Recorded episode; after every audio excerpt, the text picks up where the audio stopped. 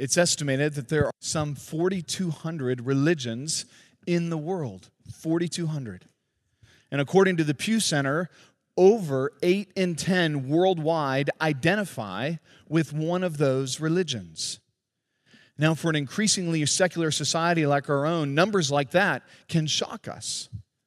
And yet, for millennia, religion has dominated humanity's existence, right? It drives culture, it shapes beliefs. But we also know that's increasingly changing.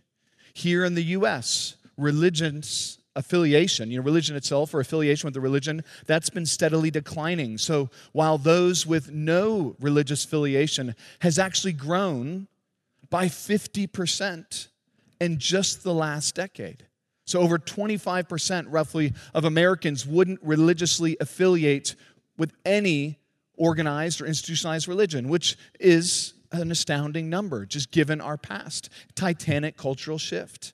And certainly, some of these shifts can be explained by what we're taught and what we're fed, either through schools, through media, through culture at large. So, for example, renowned sociologist and professor Phil Zuckerman published a book called Society Without God, arguing, in fact, that it is the least religious societies that also tend to be the most peaceful, prosperous, and equitable.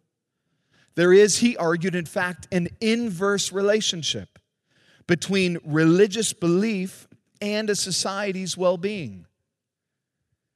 Now, that's not just an argument, though, among academics. According to a recent study in the UK, more than half of Britons think that religion actually does more harm than it does good does more harm than it does good.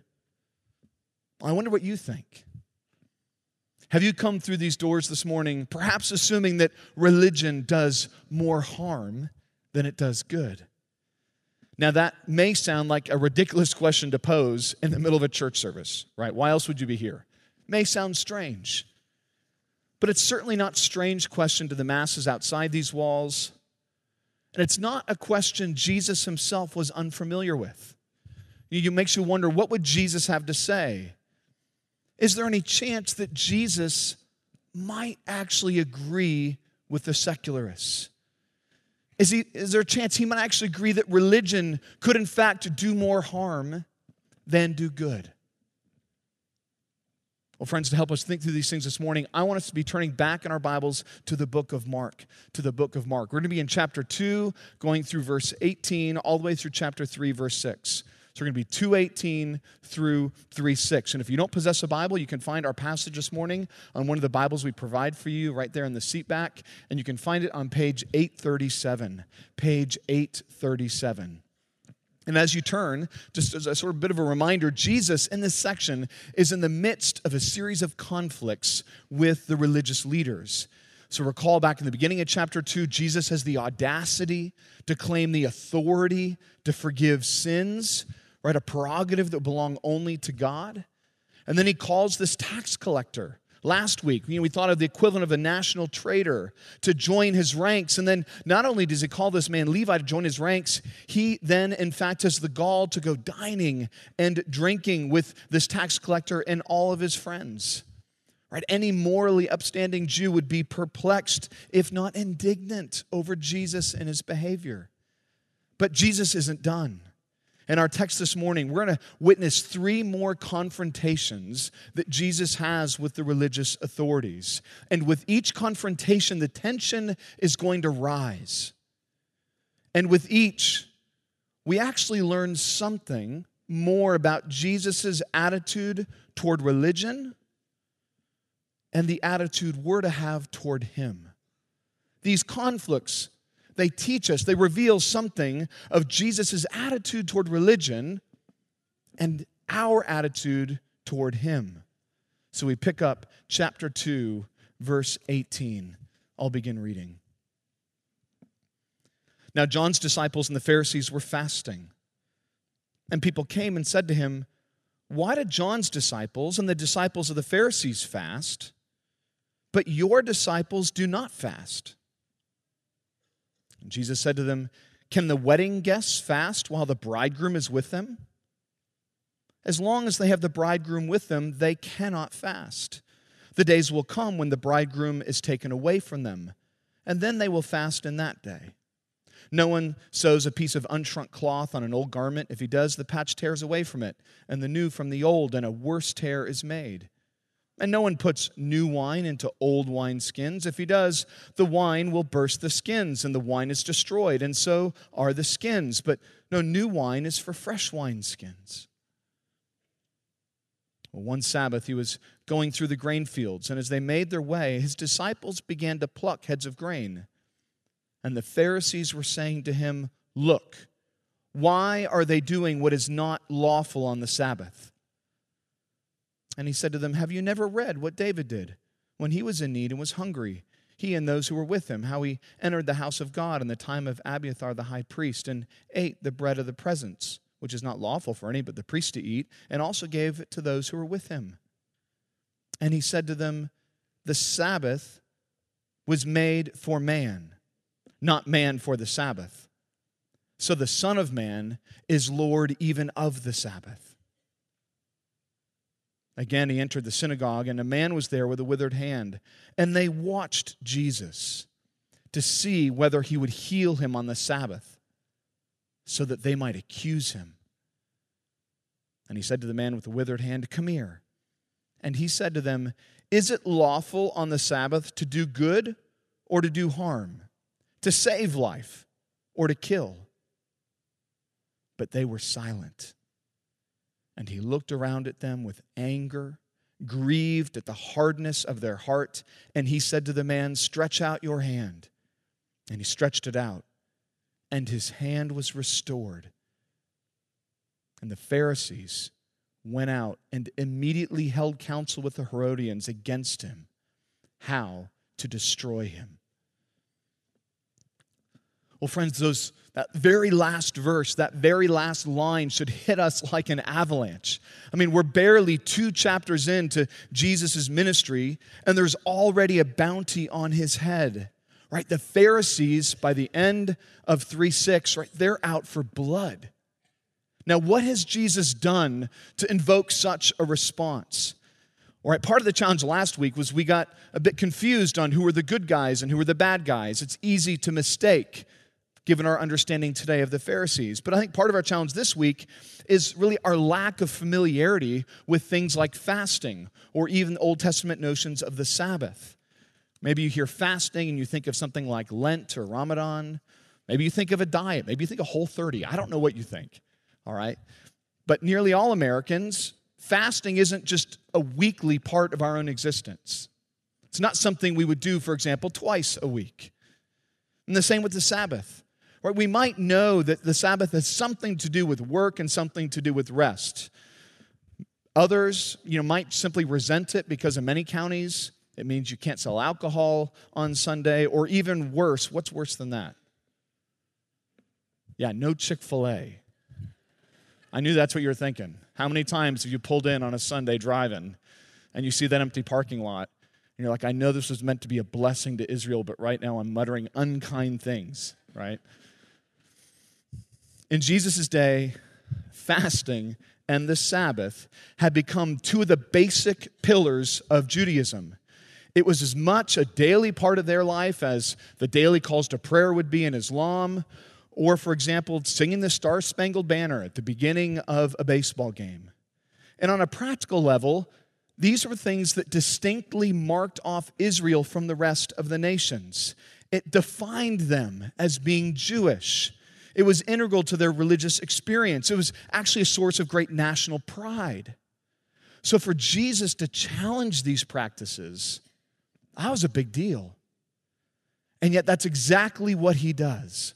And last week we saw how he exposed the unrighteousness of the Pharisees really their own self righteousness, I should say. He exposed the self righteousness of the Pharisees by embracing unrighteous Levi. That's how he exposed the lack of genuine religion, genuine faith in the Pharisees. And this week, Jesus is going to expose the, the poverty and the perverseness of religion as it's commonly practiced.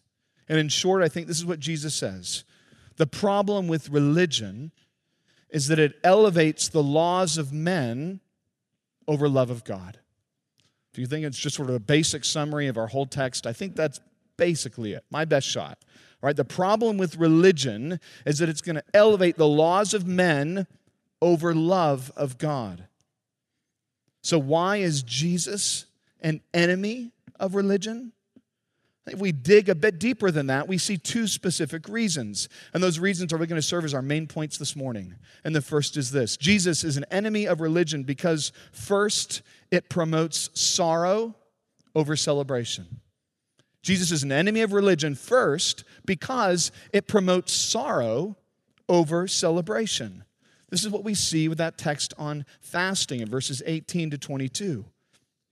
We read in verse 18 now, John's disciples and the Pharisees were fasting.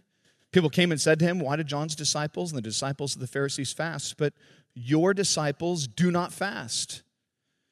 So, you know, in the Bible, to fast is to abstain from food or drink for religious purposes for spiritual purposes, really. And there are two things to note. You know, it's abstention from food and drink, not from video games or social media. Sometimes we talk about fasting from those things, and maybe in a deeply secondary sense, that's okay.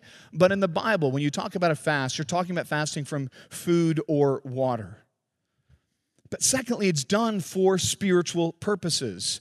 So, just to note something distinct about Christian fasting versus other forms of fasting in other religions, the Sabbath was really unique to Israel. Fasting wasn't necessarily unique to Israel. But one thing that did make it unique was they didn't fast in order to make public statements of political dissent. So, you can think of Gandhi, or you can think of Guantanamo, like hunger strikes. Right? That's not the kind of fasting the Bible talks about. It's not done to improve personal health. So Hippocrates would famously say that fasting is the greatest remedy. Fasting is the physician within. Many spa centers and, and treatment facilities, they actually employ fasting today as part of their regimen. And you know, and I, I know it's summer, but just to be clear in the Bible, fasting is not a quick and easy way for you to slim down. Right? It's not how you prepare your body for the beach. That's not the purpose of fasting.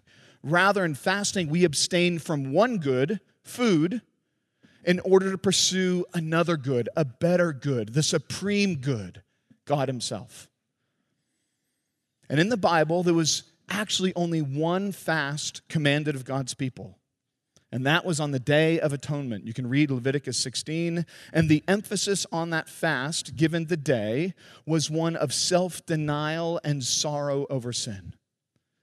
But by the days of Jesus, the Pharisees had in fact imposed many fasts upon the people. So, in the famous parable of the Pharisee and the tax collector, do you remember what the Pharisee says? He proudly boasts what? That he fasts twice a week. And that was their practice Monday and Thursday. Not just a simple annual fast, but fast, two fasts indeed every single week. And that became sort of a spiritual litmus test. It became the public display of one's piety. But not only was it to be twice a week, we know from Matthew that, that they actually disfigured their faces. They, they covered themselves in ash, right? They had turned fasting into this grotesque religious art form, and they had mastered it.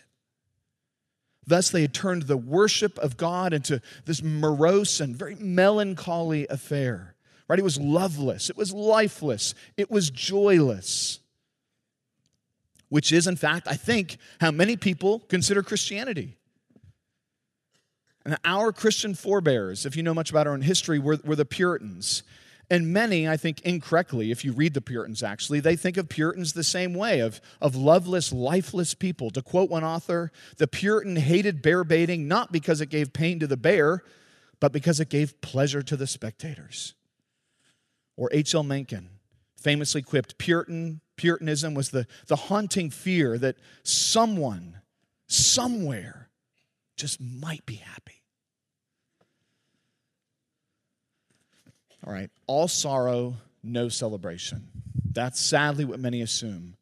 And so you can understand the frustration of the Pharisees and John the Baptist, their disciples, Because Jesus, remember in the previous text, the previous section, he's just been at this sweet soiree with, with Levi and all of his tax collector buddies. Right? This would have been a nice party. Those folks would have been wealthy, champagne, oyster, caviar. Like it would have been the party to attend. And while they're gorging themselves, these guys are starving themselves. They're fasting, they're not feasting. So there was no doubt a hint of jealousy in some of these questions toward Jesus, but also some moral indignation. Right? Jesus, where's your religious zeal? Where's your moral rigor? You, you preach this message of repentance back in chapter one, but where are your own personal acts of repentance? Why aren't you fasting? We all know that in order to be truly spiritual, you've got to be deeply uncomfortable. Isn't that what we all know? Is that how you think about Christianity? To be truly spiritual, you've got to be necessarily deeply uncomfortable. Well, if that's how you think of Christianity, I think Jesus' response is going to surprise you. Because he'll say in verse 19, Can the wedding guests fast while the bridegroom is with them? You know, weddings in Jesus' day were really week long affairs. Plenty of food and wine and song. The parties would often spill out of the homes and spill out into the streets. It was a joyous affair. And it would be, therefore, utterly ridiculous to throw a wedding feast and then prohibit the people from eating. It would be like gathering for a Fourth of July party only to say, you know what, no hamburgers, no hot dogs, and certainly no fireworks. Or like going to gather at the Razorback Stadium for the football opener, and you're there only to have the announcer say, hey, this morning, no calling the Hogs. In fact, no cheering at all it's utter silence for this game. I'd be utterly ridiculous. I mean, obviously, no one would listen to the announcer, but I mean, that's not why you, you gather to cheer. It's an appropriate response. Well, Jesus is saying it is equally absurd for you to fast, particularly in all the morose ways that the Pharisees were doing while the bridegroom is with you, while I am here. It's absurd to live in such constant sorrow with me to not live in celebration. And I think his response, well, it teaches us something about religion and something about Jesus at the same time. First, what does it teach us about religion? Well, religion, as it is often humanly conceived, well, it can be a joyless and a loveless affair. What do you think about punishing pilgrimages? Monotonous recitation of tedious prayers that must be said over and over, self flagellation, whether talking literal or, or metaphorical, things like that mark religious practice. And it becomes all about our performance. How can we impress the divine with all the hard work of our own hands? And religion, therefore, is reduced what? To discipline, to duty, to drudgery. But, friends, while that may describe religion, I hope you begin to see in Jesus' response, and as you read the rest of the New Testament, that actually has nothing to do with biblical Christianity. That has nothing to do at all with it. For religion says, this is what you must do. Christianity says, yeah, I recognize that's what all religions teach. This is what you must do to get good with the gods. But you know what? Jesus did it. Past tense, nothing for you to do. Nothing for you to do. So when he cried, It is finished on the cross, friend, he wasn't pretending. He wasn't saying, Now listen, I've done my best. I've done my best. Now, now go out and attempt to finish it. Give it your best. No, everything that God requires of us, Jesus already accomplished for us. The clear message of the scriptures. And if we grasped that, if we grasped the joy of knowing that our standing with God because of Jesus is eternally secure, if we grasped that whatever trouble we met with in this life whatever trouble we met with in this life is all the hell that we will ever have. Well, friends, our hearts would melt with joy. They would melt with joy. The converted man ought to be the happiest man. Right? He knows where he's been, he knows what lies before him, he knows what he deserves, but he knows as well what God has assured.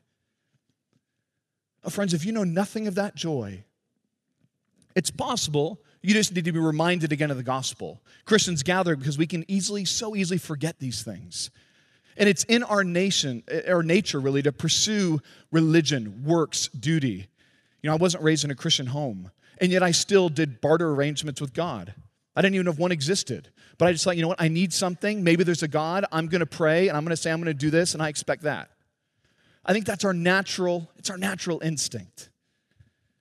Friends, if that's your instinct, if that's your life, if that's the, the pressure, the crushing weight of what you live under each and every day, you need the gospel. You need to know that Jesus died on the cross for sinners, not because of any merit within you, but solely out of his love and unconditional grace. And he calls you and says, You can be freed from the crushing penalty and burden of those sins. Place your faith in me, the one who was resurrected from the grave Trust in me. Repent of those sins. Walk away from them. You know they can't make you happy finally. Not finally. No sin ever does. Maybe for a while, but not finally. Follow me. Trust me. Friends, if you haven't done that, I'd encourage you, I'd plead with you to do that. There is actually, find a genuine Christian, a truly converted man or woman, and you will see joy. A joy that cannot be robbed, a joy that cannot be stolen. But this passage teaches us something about Jesus as well. For in it, if we actually read carefully, we see the astounding claim that Jesus is in fact God. He is in fact God. Now, I recognize that's something that Muslims or Jehovah's Witnesses will deny. Even biblical skeptics out there, like Bart Ehrman, if you ever read folks like that, right? He boldly asserted on an NPR interview not long ago that during his lifetime, Jesus never called himself God, didn't consider himself God. Maybe you've heard the same things. Maybe you've come this morning, you believe those same things. But, friend, in the Old Testament, Israel's husband, the bridegroom, is God. Isaiah 54 5. For your maker is your husband, the Lord of hosts is his name. Right? Whether it's Isaiah or Ezekiel or Hosea, the Lord is always the bridegroom of Israel. Jesus knows this, and yet he will provocatively apply that image, only applied to God in the Old Testament, he applies it to himself. He applies it to himself. He is claiming unmistakably here to be God, which makes sense of then of his call for the disciples not to fast. Because, you know, if, if I walked into a Sunday school class, you know, an adult Bible fellowship, and I walked in and said, okay, guess what? I'm here. Yeah, I'm here. Let the party begin. I know it's been a hard week, and I know you may have difficulties with your kids. I don't know what struggles, but you know what? I'm here. No, I've come.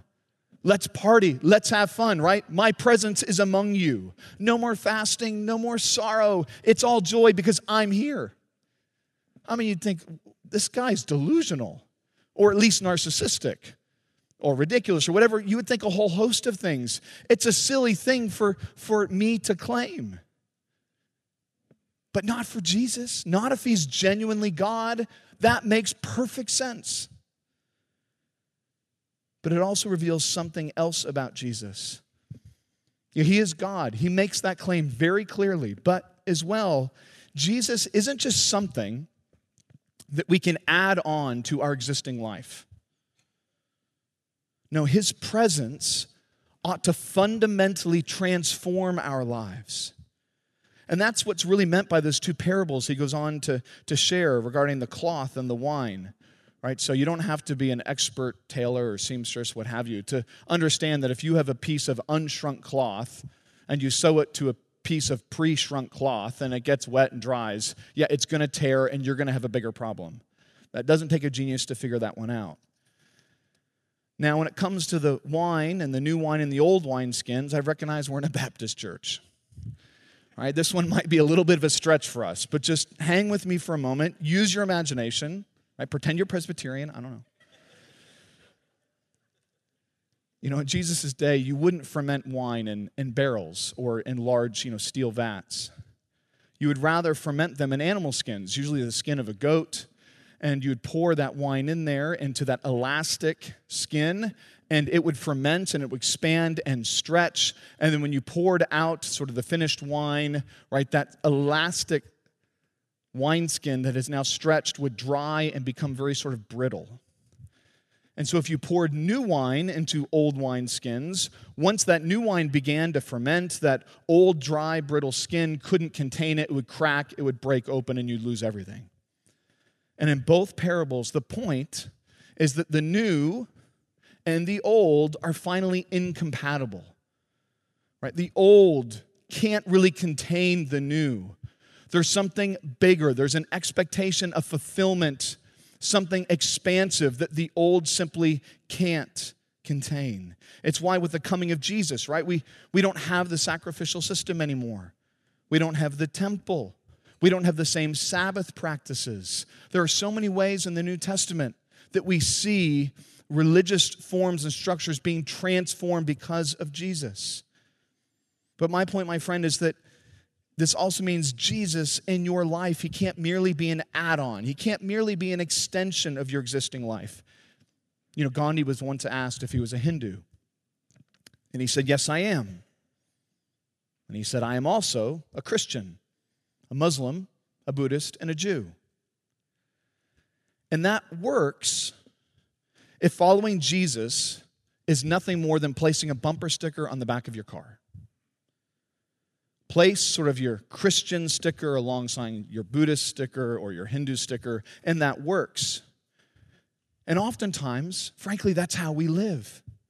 Right? Being a Christian is nothing more than adding a little church onto your existing life, or adding a little Bible into your existing life, or adding a little Christian fellowship, or whatever it might be, or some Christian music, or some Christian friends into your existing life. And friends, that may be how religion works, but Jesus is saying that's actually not how Christianity works. Jesus isn't something you add on to your existing life. He transforms it and he demands all of your life. All of it. So to place that bumper, that sort of sticker on the back bumper of your car, to place that sort of Christianity sticker there means necessarily that you have to sort of peel every other sticker off. Right? To follow him is to deny all others. And if you haven't grasped that, Jesus saying you actually haven't grasped who I am. You haven't grasped what it means to follow me. But Jesus is an enemy of religion, not only because it promotes the kind of sorrow of the Pharisees over celebration, but this is going to move on to our second point because it promotes precepts over a person. That's the second thing I want us to see. He's an enemy of religion, Jesus is, because secondly, religion promotes precepts over a person. And this is really what the debate about the Sabbath is all about in these next two scenes. Now, many of us, again, have little acquaintance with the Sabbath. Whatever acquaintance we have may be a burdensome one. You know, just means stores, as we said, are closed. We think of poor Chick fil A, right? It's an inconvenience. That's our understanding. But actually, that wasn't Israel's view, right? The average Israelite prized the Sabbath. So, most religions, they have their sacred places they might venerate. So, whether it's Mecca or maybe the Ganges River, but Israel, in some respects, they venerated time. It was the Sabbath that was so special to them. Alongside circumcision, again, it's what distinctly marked off the people from other nations. It was indeed actually a sign of God's unique affection for Israel. So Ezekiel 20 12 says, God says, I gave them, Israel, my Sabbaths as a sign between me and them, that they might know that I am the Lord who sanctifies them. You know, they cherished that Sabbath Nothing of an inconvenience to them. The Pharisees made it one. But, but the Sabbath itself, they cherished that a bit like, you know, an American might cherish the American flag. Or how we might, for example, if we are a journalist, cherish the First Amendment. Right? Something near and dear to your own heart. Again, a source of national pride. So for Jesus to disrespect the Sabbath, especially in a synagogue of all places, that's a bit like burning the American flag right in front of a military procession as they've come home from battle, you know, or at a graduation at West Point. it's a statement. And in verse 23, we read on the Sabbath that Jesus is there moving through the fields, and, and in 23, some of his disciples begin to pluck some heads of grain. To which the Pharisees respond in 224 Why are they doing what is not lawful on the Sabbath? Right? There no, it's a question, but it, you can tell it's not really a question. These questions contain very clear, by this point, indictments of Jesus. Now, the fourth commandment called Israel to rest from labor, as God Himself had rested on the seventh day of creation.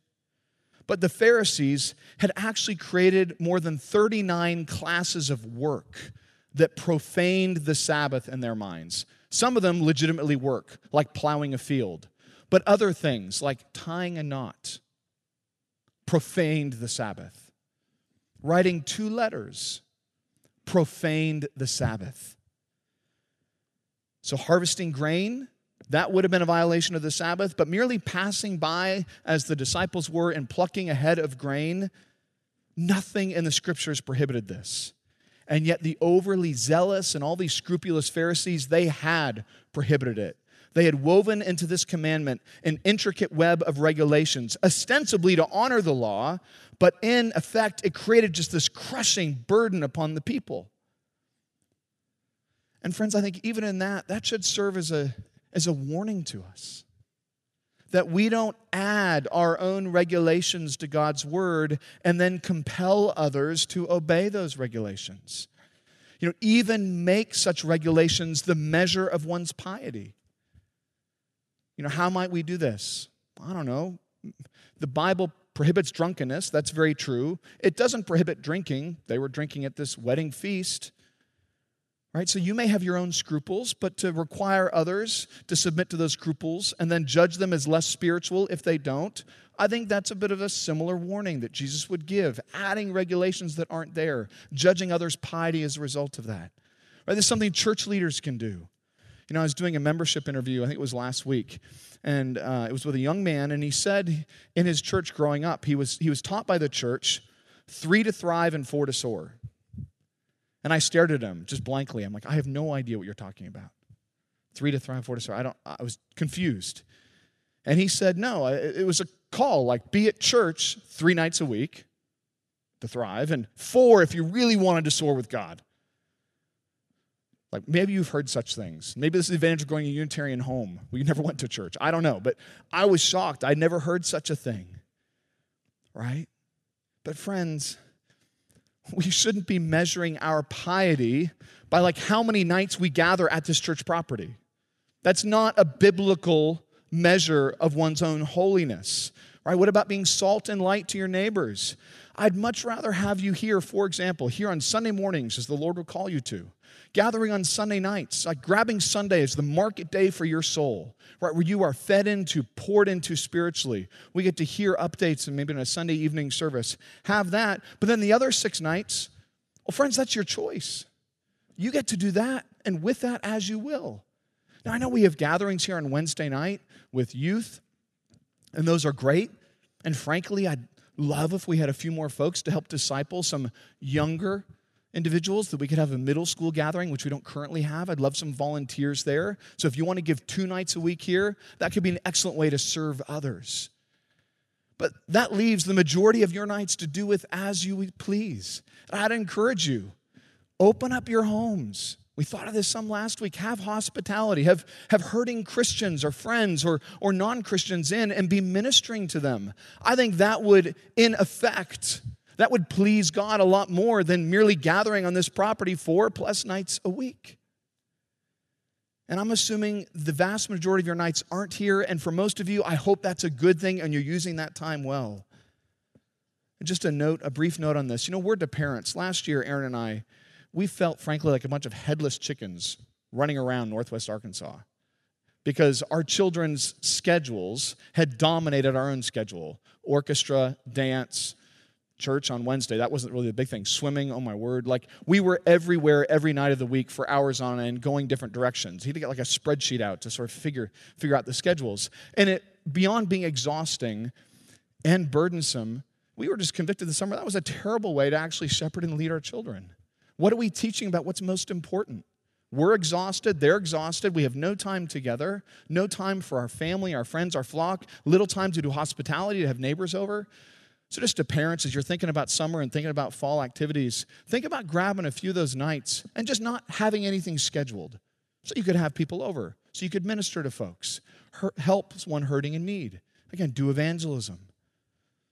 All right, all this started with the idea that it was four to soar, and I'm saying, well, maybe, but uh, I don't necessarily think so, which is probably how Jesus felt a bit of utter nonsense when the Pharisees approached him about plucking heads of grain. Right, they had made this a litmus test of spirituality. And instead of correctly, or rather correcting the Pharisees and like delving into the spiritual arguments and the biblical arguments of the fourth commandment, what Jesus does is he cites David from the Old Testament there of when his men were on the run from Saul. There was a bounty on his head. And they arrive at the tabernacle, and there they're given some bread that only the priests were permitted to eat. And it closes in verses 27. And he said to them, this sort of the what ties up the argument. The Sabbath was made for man, not man for the Sabbath. So the Son of Man is Lord even of the Sabbath. See, Jesus' point is the Sabbath was meant to teach us something. The Sabbath isn't the end, but it's rather to point us to something gr- greater. And that is if the, if the royal David himself was permitted to eat the bread, then certainly David's greater son the true prophet, priest, and king of Israel, he also can eat because someone greater than David is now here. That's what Jesus was arguing. The Sabbath was given in order to point Israel to Christ, the one in whom, Hebrews 4, we find our true Sabbath rest. And here Jesus stands before him, that Sabbath rest, and they're rejecting him so intent on their precepts, they miss the person right before their very eyes. And that's what religion does. Right? It replaces this relationship with God with a set of rules. It's what Larry was praying about earlier from Colossians 2. In effect, religion, if you think about it, religion uses God. It uses him. It says, I'm not really at the end of the day interested in knowing you so much as getting something from you. So if I do this, then you're obligated to do that. There's this kind of quid pro quo relationship with us and God. And in the end, religion becomes nothing more than serving ourselves. It's not a means of knowing God and, and cherishing Him for who He is, it's a means of getting something from God. And Jesus, again, is saying that's the furthest thing from biblical Christianity. And that's what He's, that's what he's exposing in that final concluding scene. So if in 223 through 228, we see the Pharisees and how they reveal that their desire is really for precepts over a Savior. And in 3 1 to 6, again, it's the same love of precept and law over love of neighbor. They miss the Savior above, they're missing the basic command to love neighbor below, because now we're in the synagogue by the time we get to 3 1. We read there there's a man with a withered hand, so it likely would have been a, a, a shriveled and a paralyzed hand. The kind of thing he probably would have loved to have kept hidden. And yet we read in 3 2 that the Pharisees watched Jesus and they watched him to see whether he would heal him, this man, on the Sabbath, so that they might accuse him. Notice they're using this man with a crippled hand, they're using him as bait. They're using him as a trap, a, a trap for Jesus. And friends, you don't have to be a Christian, that's just low. You know, and these were the religious leaders. And that's the level they're willing to stoop to in order to trap Jesus. And so, Jesus, what does he do? He sets a trap of his own. He calls the man forward. He addresses him. No doubt the man probably wouldn't have shown up in the synagogue that day had he thought he was going to have to expose that hand. But Jesus addresses him, tells him to come here, and then he looks to the Pharisees and says, Is it lawful on the Sabbath to do good or to do harm? To save life or to kill? And of course, the Pharisees know it's lawful to do good on the Sabbath. And in this case, this wouldn't be human work. This would be the divine work of God to restore this man's hand. Now, when he says to save life or kill, that is immediately a little confusing because nobody's here asking for this man's life to be taken. But Jesus knows that they've set this trap in order to kill him. He recognizes that. He has come to save lives. They have gathered, set this trap in order to destroy the author of life. And that's not lost on him any more than the rumblings were in the beginning of chapter 2 with the authority to forgive sins. He knew the same there, he knows it of them now. He's exposing their heart. He's exposing the Pharisees, their fanatical stubbornness. And what do the Pharisees do? They remain silent. They say nothing. And they condemn themselves. And as soon as Jesus heals the man, we read in verse 6 they waste no time. They hold counsel with Herodians, a group they have no affection for, the only thing they have in common is that apparently both of them loathe Jesus even more than they loathe one another. And they gather with Herodians, holding counsel how to destroy him. Right, they're presented with this opportunity to do justice, to love kindness, to walk humbly with God, and yet they determined to kill him instead. Religion is finally about self interest. It's an enemy of grace. And that's what angered and grieved Jesus so. And I wonder if there's any way this morning that, that might describe you, where you've become actually an enemy of grace. You know, recognize if you harbor bitterness this morning and you're unwilling to extend forgiveness, you've become an enemy of grace if you insist on, on doing some penance for your sins, if you s- insist on sort of punishing yourself for your sins, as opposed to repenting of them and trusting in the one who has died for them, you've become an enemy of grace. To love the precepts of religion over the person of Jesus, that too is to become an enemy of grace. I wonder, could Jesus possibly be speaking to you this morning? Because at the end of the day, these stories, they're not finally about fasting or the Sabbath. They're not finally about customs or commandments or even caring for the disabled. It's about Christ.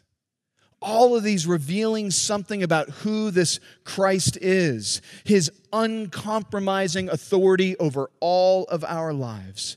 He is the Lord, and there's nothing that the Pharisees could do to stop that. There's nothing you nor I can do that will change that. So look at your life and ask yourself are you in league with Jesus, or have you perhaps set your heart against him? For the problem with religion, as we so clearly see, is that it elevates these laws of men over love of God. And Jesus would agree religion is conceived by men. I think Jesus would agree that religion, in that sense, does do more harm than good. Look at the examples of the Pharisees. Look at what they're willing to do, all in the name of religion. And I don't need to give other historical examples. It promotes sorrow over genuine celebration of celebrating with the bridegroom. It promotes burdensome precepts over the joy of actually knowing a person, a Savior personally. You're either going to be an enemy of religion or an enemy of Jesus. Friend, where does that leave you this morning?